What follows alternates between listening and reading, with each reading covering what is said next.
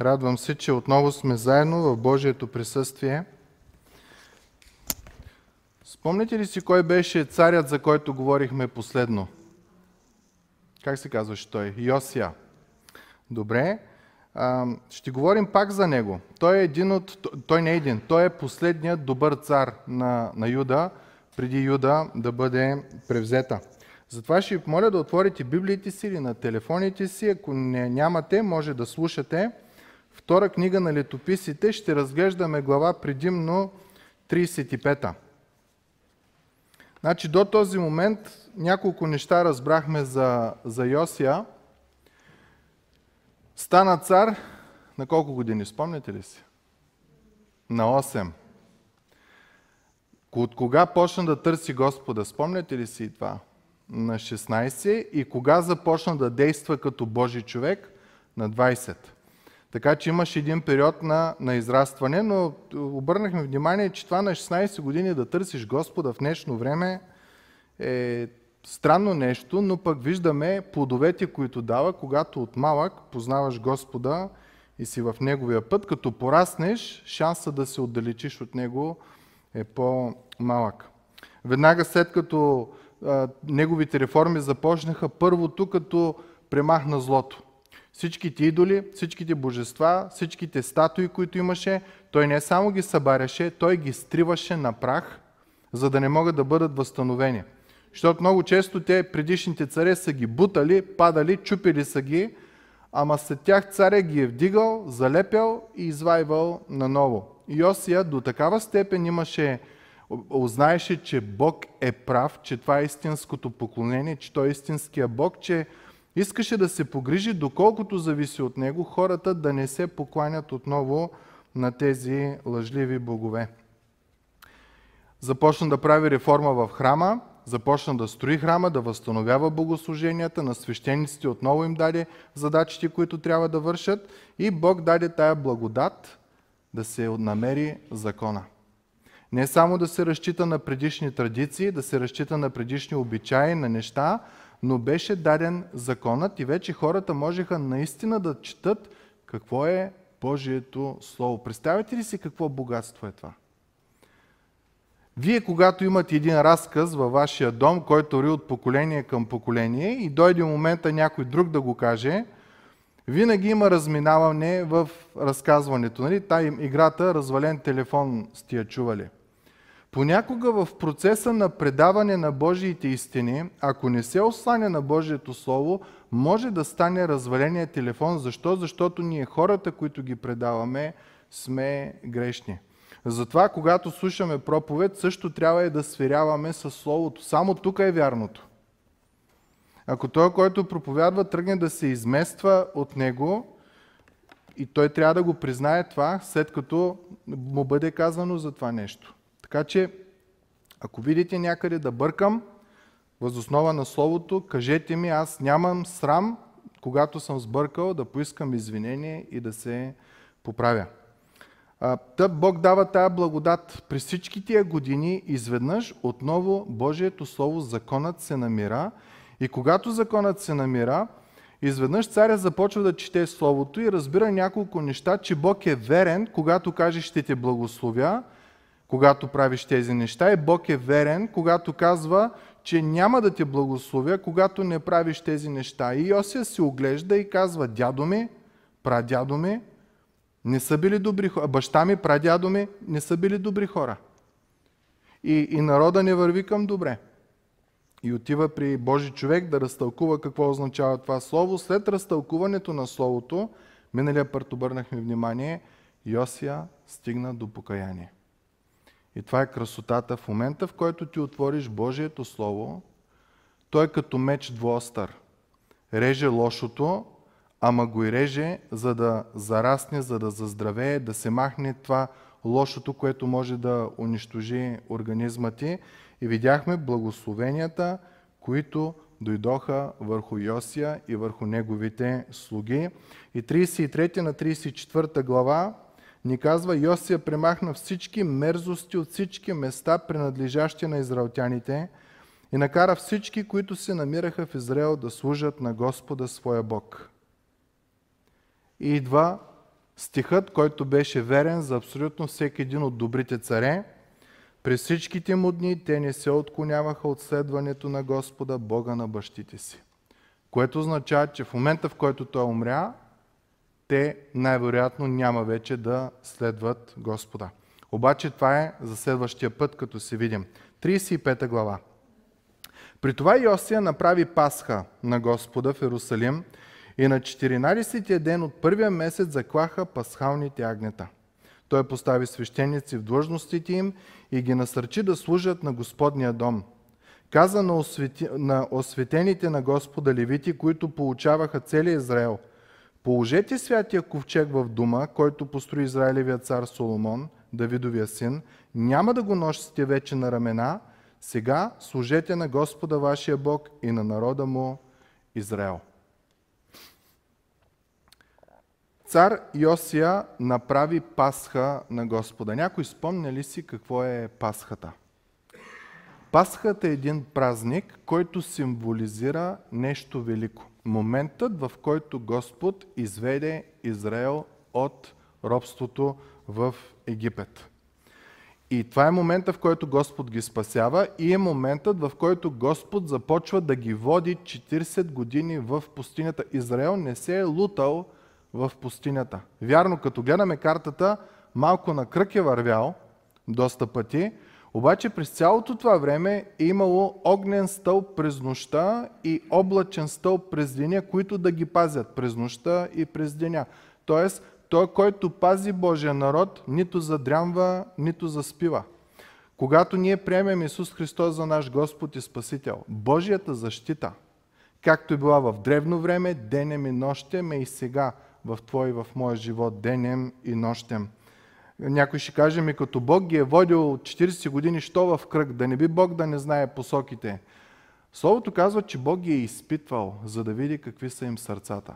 И вие виждате, ако прочетете историята на изхода, главно книгата Изход, ще видите, че доста зло е имало в сърцата на хората. Да, били са от робите, били са от неправданите, били са от това, но в тях е имало голяма жлъч. И Господ стига до момент, в който нито един, освен двама, Исус Навин и Халев, от старото поколение не влизат в обещаната земя.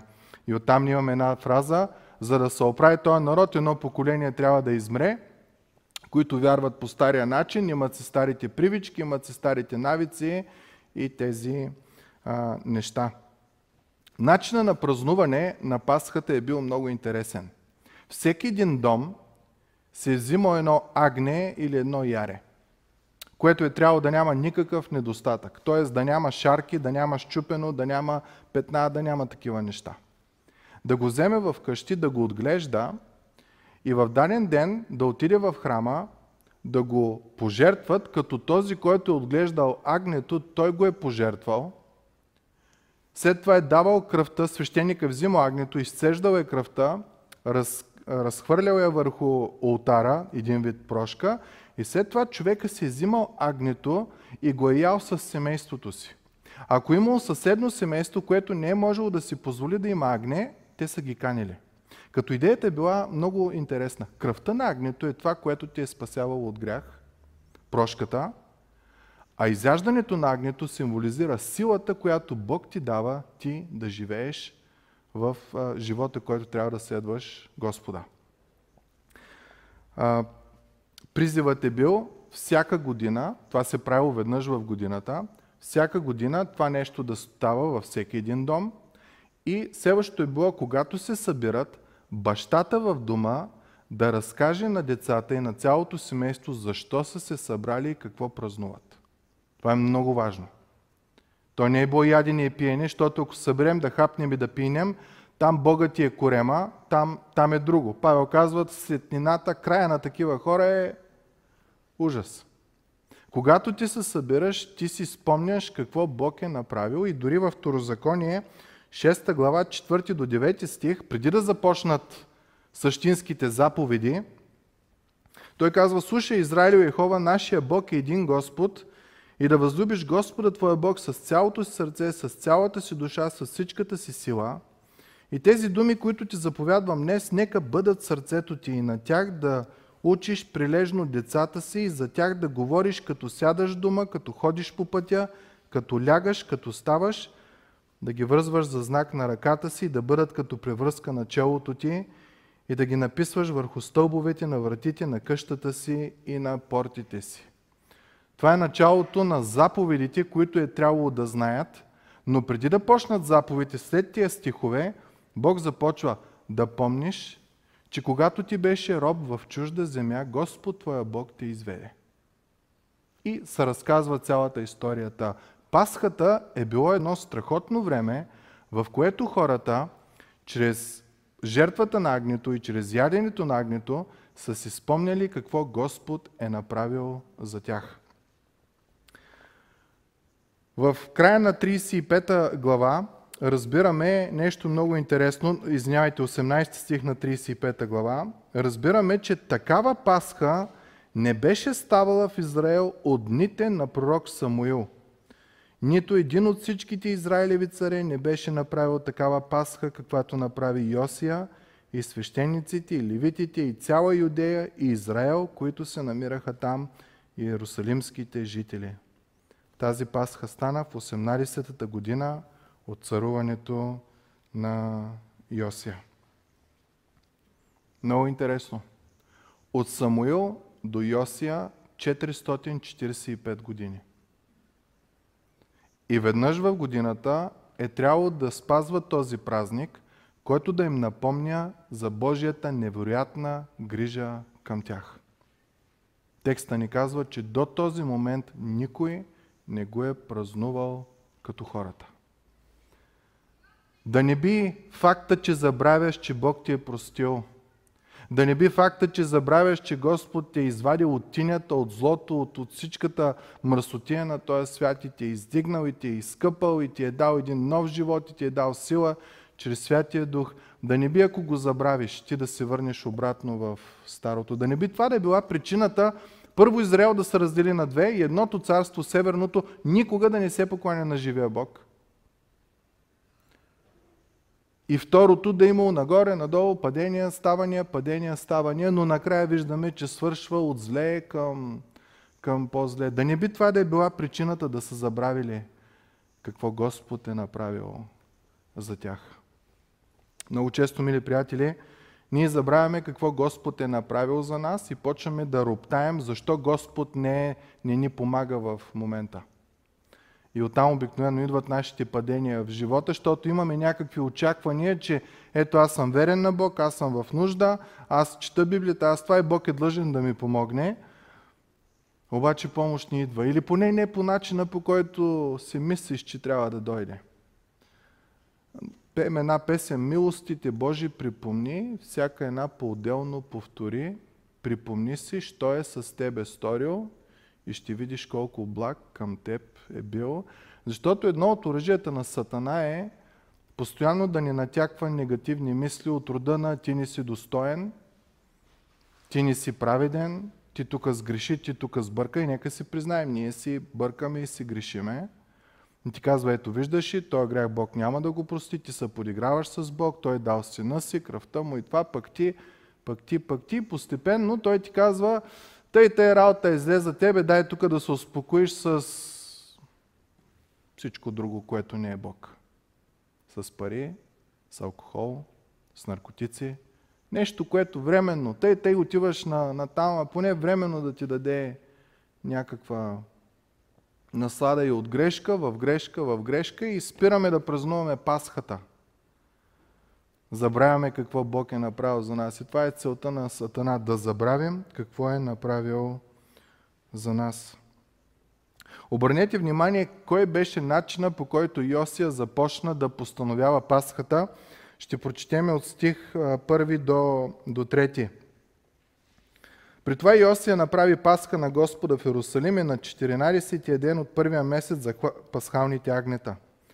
Той постави свещеници в длъжностите им, ги насърчи да служат на Господния дом. И стих 3 е много интересен. И каза на осветените на Господа левити, които получаваха целия Израел. Значи ролята на тия свещеници е била да бъдат като проповедници, да, да получават Израел. Положете святия ковчег в дома, който построи Израилевия цар Соломон, Давидовия син. Няма да го носите вече на ramена. Сега служете на Господа вашия Бог и на народа му Израел. Много интересна фраза. Един вид, до сега ти си носил Господния ковчег, защо не знаем. Да не би, защото дядо му, а баща му Амон и прадядо му са разорили храма до такава степен, че ковчега е бил изнесен и че мястото е било сквернено и не е било осветено, не е било готово. Но тия хора, чиято задача е била да получават народа на Божиите истини, те са взели да вършат само носенето на ковчега и Йосия им казва, спрете с това. Трябва по друг начин да служите на Бог, като служите на народа му. Много често, докато четах този стих, си казах, възможно ли ти и аз да сме толкова заети с служене на Бога, че да забравим да служим на хората? Възможно ли е да се скрием в църквата, и то много работи има, които да се вършат в църквата, възможно ли е да се скрием там и да не излезем сред хората, когато устата на свещеника има една единствена цел да възвестява Божиите слова на народа? Възможно ли е? Ами възможно е. Тук най-вероятно това е станало. От грижа към Господния ковчег да не стои в храма и са го разнасяли постоянно, Йосия накрая им казва, оставете го. Оставете го и служете на Господа, като служите на хората.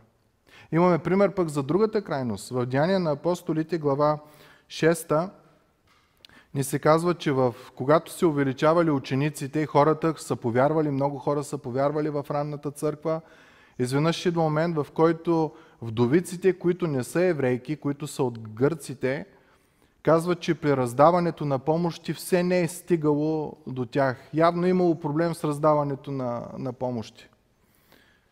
И апостолите, които са имали авторитета, които са имали властта, които най-хубаво, с най-чисти сърца се предполага, са можели да раздават тия помощи, би трябвало те да се заемат с това нещо. Обаче, чуйте какво казват те. Това е 6 глава, Деяния на апостолите 6 глава, стих 2. Тогава 12-те апостоли свикаха всички ученици и казаха, не е добре ние да оставим Божието Слово и да прислужваме на трапези. Защо? Какъв е проблема? Защото не може да проповядваме на хората. Ние си имаме определена задача. Явно левитите, и тук се споменава в, в 35 глава на второ летописи, това са от левитите, които са осветени с една единствена цел да получават хората. Ама на тях има вероятност, заради злото, което е ставало последните няколко години, да им е било достатъчно служение само да разнасят Господния ковчег, когато тяхното призвание е било друго. Както имало и опасност апостолите, които са били призвани да отидат по целия свят, да разкажат на всички, изведнъж да бъдат спрени на едни маси и да прислугват на трапези. И начина по който проблема във второ летописие е решен, Йосия им казва, спирате с това нещо – има се други, които се занимават с това. Вашата роля е да служите на Бог, като служите на хората. А в Деяния на апостолите виждаме и така, брати, изберете измежду вас седем души с добро име, изпълнени с Божия дух, с мъдрост, които да поставим за посрещане на тези нужди. Има опасност тие, които са призвани за една работа, да тръгнат да вършат всички други и накрая да грохнат. Има опасност те, които са призвани за една работа, изведнъж да разберат, че другата работа е много по-сигурна и един вид да се скрият в храма, да не служат на хората, да не служат навънка и това, това е послание към ръководители на църкви, към пастири, към свещеници. трябва да внимаваме. Има вероятност да изпаднем в една от двете крайности. Или само да помагаме на хората, до степен да забравим проповядването на Словото, или пък изцяло да се забием в една крайност, като забравяме другата част. Това са два примера, които показват тези две крайности. Нали, хубавото е баланс. И балансът идва само с мъдрост от Господа. И се казва, че а, по такъв начин е, е ставала Пасхата, че хората са изповядвали греховете си. Приемали са а, тази храна, а, агнетата, като кръвта, която е била проливана, е била тази, която измивала техните грехове. И тук искам да обърна внимание на, на нещо. Когато Бог иска ти да се оправиш, Той не ти казва стигни са, затегни колана, избърши се, избръсни се и всички тия работи. Той ти казва, както пяхме една песен, не знам дали обърнахте внимание, страхотен текст. От тебе се изисква само да усещаш нужда от прошка. Нужда от правилно взаимоотношение с Господа. Жажда да има от тебе за това. Ти нищо не трябва да направиш. Бог е направил абсолютно всичко и припева е даром, даром, той даром дава, даром от духа своят си. Даром. Това е смисъла на цялото християнство. Смисъла на следването на Бога е по милост, по благодат и подарък. Бог знае, че не можем. Дори да искаме и в най-добрите си намерения, пак нямаме това съвършенство, което Господ изисква. Та, това, което се изисква от човек е да осъзнае, че има нужда. Да знаеш, че си грешен и да осъзнаеш, че имаш нужда от, от прошка. Да осъзнаеш, че си сбъркал и да осъзнаеш, че имаш нужда от някой да ти изчисти, някой да ти помогне. И знаете ли, че този начин на действие на Бог с Пасхата е начин, който Той го използва и в миналото.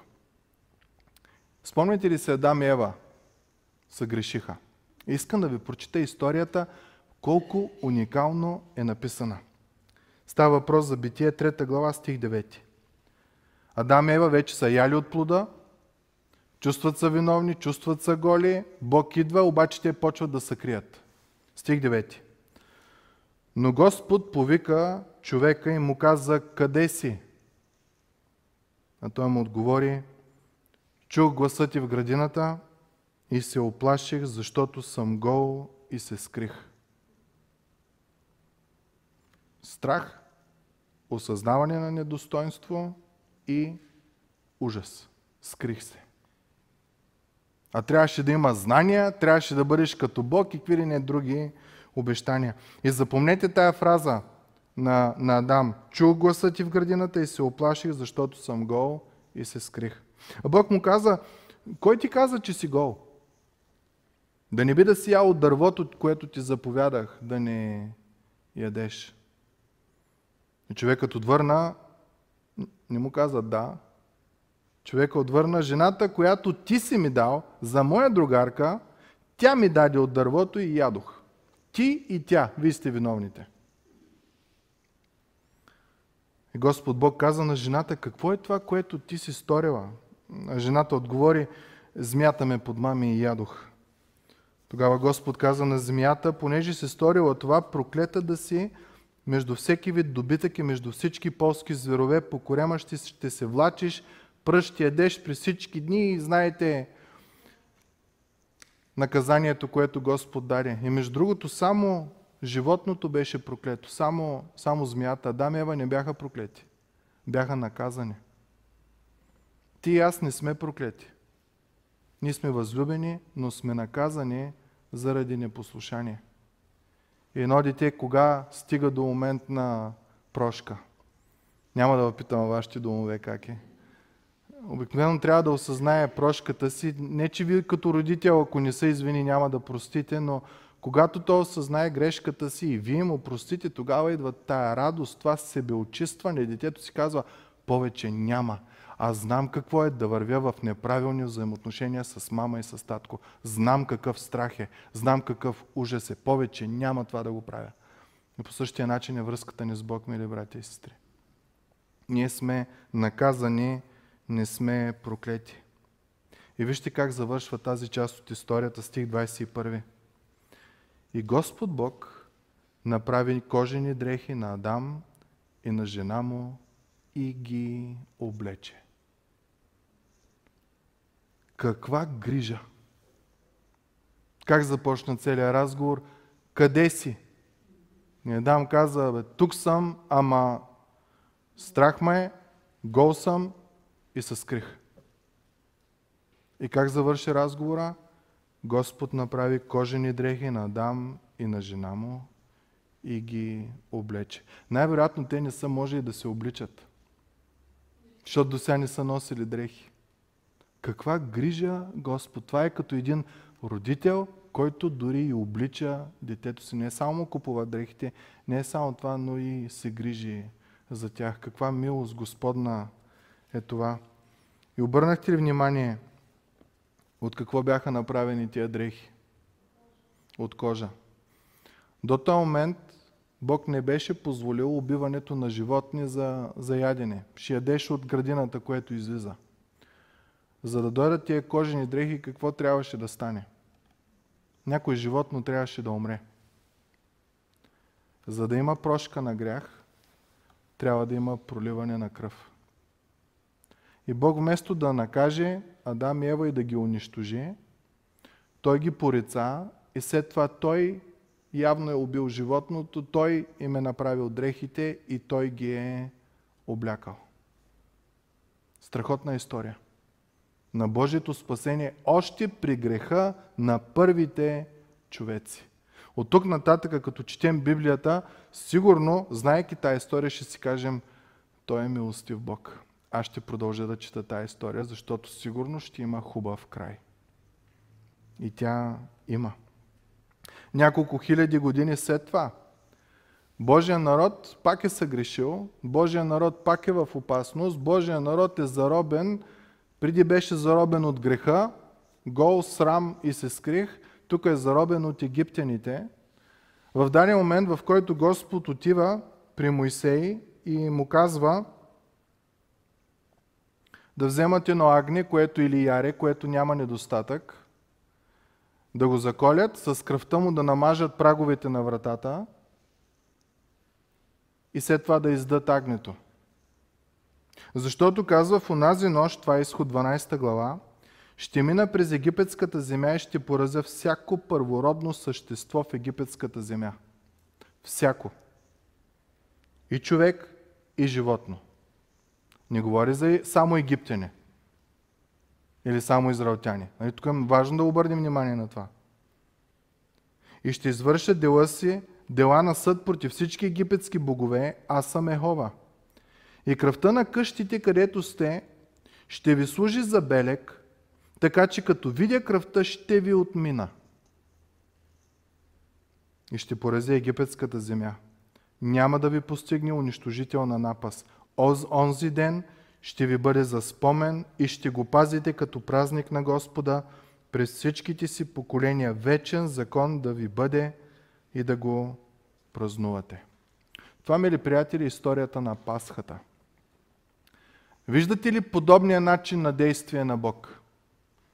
За да може Неговия народ да бъде спасен, някой трябваше да бъде, на някой трябваше да бъде пролята кръвта.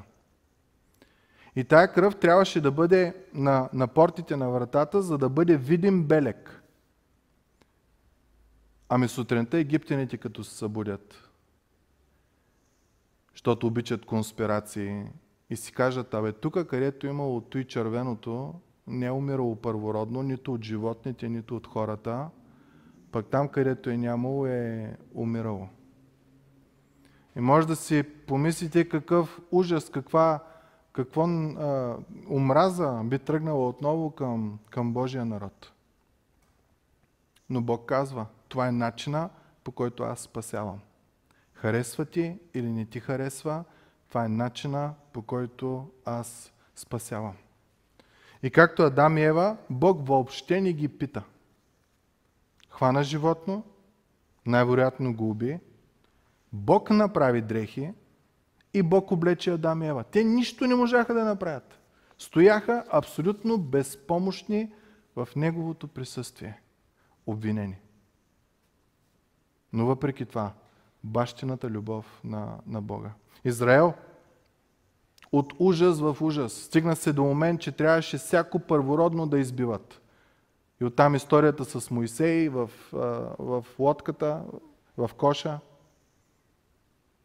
и не дойде до спасение на египтяните. Те още повече се развиха, израелтяните. Но когато Господ удря първородния, тогава идва срив в една империя. И Бог отново, начина по който спаси Израел, спаси своя народ, беше като едно животно трябваше да бъде пожертвано, кръв трябваше да бъде пролята. В Новия Завет, в Йоанна 1 глава 29 стих, има една интересна фраза, в която Йоанн Кръстител е седнал със своите си ученици и се разискват нещо. Изведнъж минава Исус и Йоанн поглежда Исус и казва една невероятна фраза Ето Божия агнец, който поема греха на света. Ако вие сте евреин, и те по това време са били, или ако вие сте християни, или ако не сте такъв, ама днеска сте седнали тук, няма как тая фраза Божия агнец, агнец, който поема греха на света, да не ви светне една лампичка за Пасхата. Че на агне, което е безгрешно, трябва да бъде пожертвано, неговата кръв трябва да бъде пролята, след това ти трябва да го консумираш, за да ти даде сила. Нещо да ви напомня на някой празник, който ние имаме в църква. Господна трапеза. Точно така. Това е пасхата на Божиите хора. Пасхата на християните. Божия агнец, който поема греха на света, нашия Спасител Исус Христос, умря на кръста, кръвта му бе пролята, изми нашите грехове и участвайки в Господната трапеза, ние символично участваме в Неговата плъвт и в Неговата кръв, за да имаме сила да живеем този живот. И затова всеки път, когато го правим, ние разказваме историята, какво Бог е направил за теб и за мене, за да можем да бъдем спасени. Това направи Йосия. Апостол Павел казва, Христос, нашата Пасха, беше заклан за нас, затова нека празнуваме. Неговата смърт доведе до моя живот. Неговото страдание дойде, доведе до моето спасение. Проливането на Неговата кръв даде прошка на моите грехове и аз и ти сме чисти и цели пред Господа. И искам да ви кажа, че нищо друго на този свят не може да прощава грехове, освен жертвата на нашия Господ и Спасител Исус Христос. Искам да прочита два стиха от книгата Евреи, с които ще завърша. Книгата Евреи, глава 9, стих 13. Защото ако кръвта от козли и телета и пепелта от юници, с които се поръсваха осквернените, освещава за очистване на тялото, то колко повече кръвта на Христос, който чрез вечния дух принесе себе си без недостатък на Бога, ще очисти съвестта ви от мъртвите дела, за да служите на живия Бог. Едното е чистило греха ти, ама до следващата година. Тоест, в момента, в който ти а, заколиш това агне и го издеш, до месец-два трябва да вземеш второ за следващата година. И постоянно в твоя ум е било това агне носи моя грях. И следващата година го убиваш, и следващата, и следващата, и следващата. Библията казва, ако кръвта на козли и юнци очиства временно, когато говорим за скъпоценната кръв на нашия Господ и Спасител Исус Христос. Без недостатък. Тя очиства съвестта от мъртви дела. Защо? За да служим на живия Бог. Не е само, че няма да имаш чувство за вина вече. Не е само, че знаеш, че ти е простено. Между другото, вие, мили брати и сестри, знаете ли, че на вас ви е простено? Според християнството, тези, които вярват, които са се покаяли, те не трябва да чувстват чувство за вина, за минали грехове. Това е дар от Бога. Чиста съвест. Толкова е силна жертвата на Господ Исус Христос. Затова, ако не си го приел за Твой Господ и Спасител, приеми го. Ако си го приел, пък в тебе има такова чувство на вина, от което се шашкаш, нямаш право. Това е атака от Сатана. Това е, това е може би твое неразбиране на, на Словото, но Словото много ясно казва, че Христос изчиства абсолютно всеки един грях от твоето и от моето тяло и изчиства нашата съвест. Бог казва, слагам греховете, колкото е далече от изток до запад и колкото е дълбоко морето в най-голямата дълбочина. Ако са били червени, правя ги бели. Ако са били морави, правя ги бели като сняг. Така Господ по такъв начин казва, че на нас ни е простено и че съвестта ни е чиста. Някой знае ли колко е разстоянието от изток до запад? На кръгла земя. В момента, в който отидеш на изток, понеже е кръгла, се окаже, че е запад. Има още. Няма край. Безкрайно. Колко е отдалечил Господ Твоите и моите грехове от нас? Той не ги вижда, че ние ще ги видим. Той ни си ги спомня, че ние ще си ги спомняме. Силата за прошка, която Бог има чрез Исус Христос и само чрез Исус Христос е очистване на нашата съвест. И следващата глава, 10 в послание към евреите, тия три глави, 8, 9 и 10 говорят за прошката на Исус. Някой път ще се спрем само върху тях. Стих 12 стих на 10 глава. Той като принесе една жертва за греховете, седна за винаги отдясно на Бога. Тоест, Христос дойде и си свърши работата, ама така я свърши, че той няма нужда втори път да, ся, да става. Всяка година, всеки месец или всеки тия неща. Той извърши всичко как трябва да бъде и седна. Сядането е признак на свършена работа, на отеха, на покой. Стих 11. И от тогава насам чака, докато се положат враговете му за негово подножие. И стих 14 е много важен – защото с един принос той е усъвършенствал за винаги онези, които се освещават. Тоест стих, ако тръгнем да го разчепваме, много е дълбок. Само обърнете внимание на ключовите думи. Един принос, усъвършенстване за винаги. Това са фрази, които говорят, че това, което Исус прави е перфектно, съвършенно, невероятно чрез единия си принос, своята си жертва, усъвършенства, завинаги изчиства твоята и моята съвест от минали грехове. Толкова е велик нашия Господ. Стих 15. А и Святия Дух ни свидетелства, значи имаме двама свидетели. Първо е сам Христос, после е Святия Дух. Библията, знаете, едно нещо се потвърждава от двама или трима свидетели – а и Святия Дух ни свидетелства за това, защото след като е казал, ето завета, който ще направя с тях след онези дни, казва Господ, ще положа законите си в сърцата им и ще ги напиша в умовете им. И прибавя. Стих 17. И греховете им, и беззаконията им няма да помня вече. Страхотни стихове.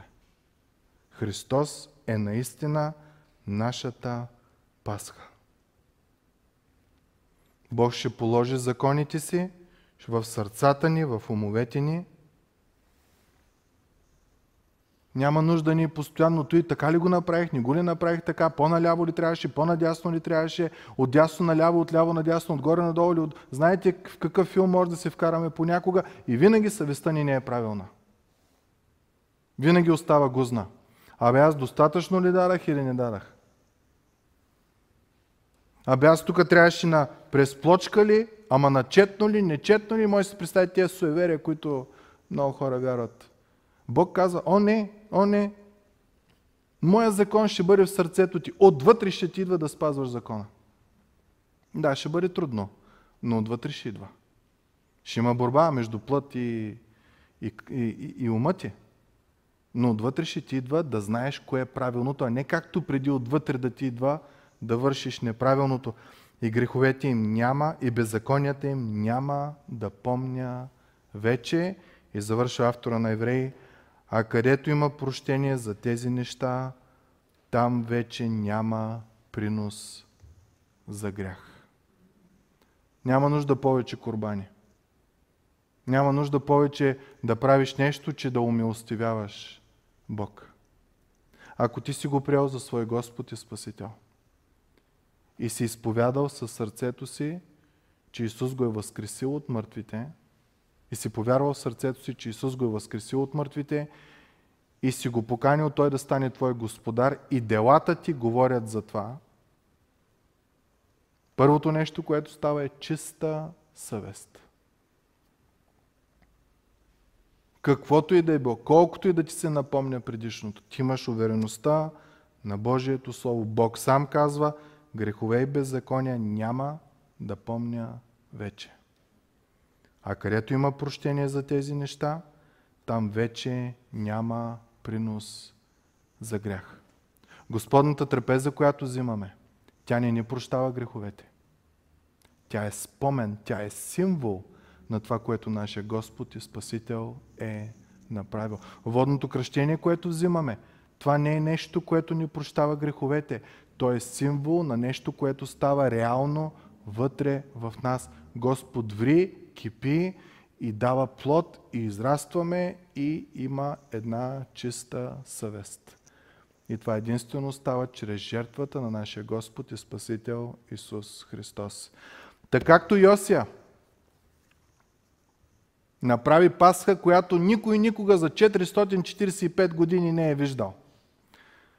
Така тази вечер, мили братко и сестро, нека ние да осъзнаем коя е нашата Пасха, нашия Господ и Спасител Исус Христос. И да празнуваме радостта на прощението на нашите грехове веднъж за винаги, такава каквато през последните ви 50, 60, 20, 30 години не сте празнували, и да знаем, че в Христос имаме чиста съвест. И същевременно, ако ти не познаваш Христос днеска, ако си симпатизант на църквата, ако много те кефи Божието нещо, ако си успял по някакъв начин да си промениш поведението, да отговаря според Словото, обаче сърцето ти е кухо и няма никаква връзка с Господа, нямаш радост, само се напъваш, да имаш подобен на, на вярващите характер. Днеска думите на Йоанн Кръстител зоват и към тебе – ето го Божия агнец, който носи греха на света. Не е твоите дела. Христос носи твоя грях. И защо е това е важно? Защото Той е толкова съвършен, че веднъж като го направи, няма нужда втори път да тръгва да се жертваш за такива неща. Ти вече живееш за Бога. Той умря за тебе. Ти живееш за Него. Господа ни благослови. И да не оставяме лукавия да ни връща към стари мисли. Словото казва, заради жертвата на Христос, ако ти си повярвал в Него, изповядал си го, усетил се радостта от покаянието, ти имаш чиста съвест в Божиите очи. Няма нужда да живееш с чувство на вина. Сам Бог е казал, греха няма да го помня. Ти ако му кажеш, Господи, помниш ли преди 20 години, Господи, защото ме боли сърцето, Бог ще каже, какво е станало преди 20 години. А това, за което са покаяли? О, аз съм го забравил, аз съм го простил. То вече не е в моите записки. Нека да не бъде в твоите, мили братко и сестро. И радостта, която дойде по времето на Йосия, понеже хората се спомниха, че Бог е благ и добър, да дойде в твоя и в моя живот с идването на чиста съвест.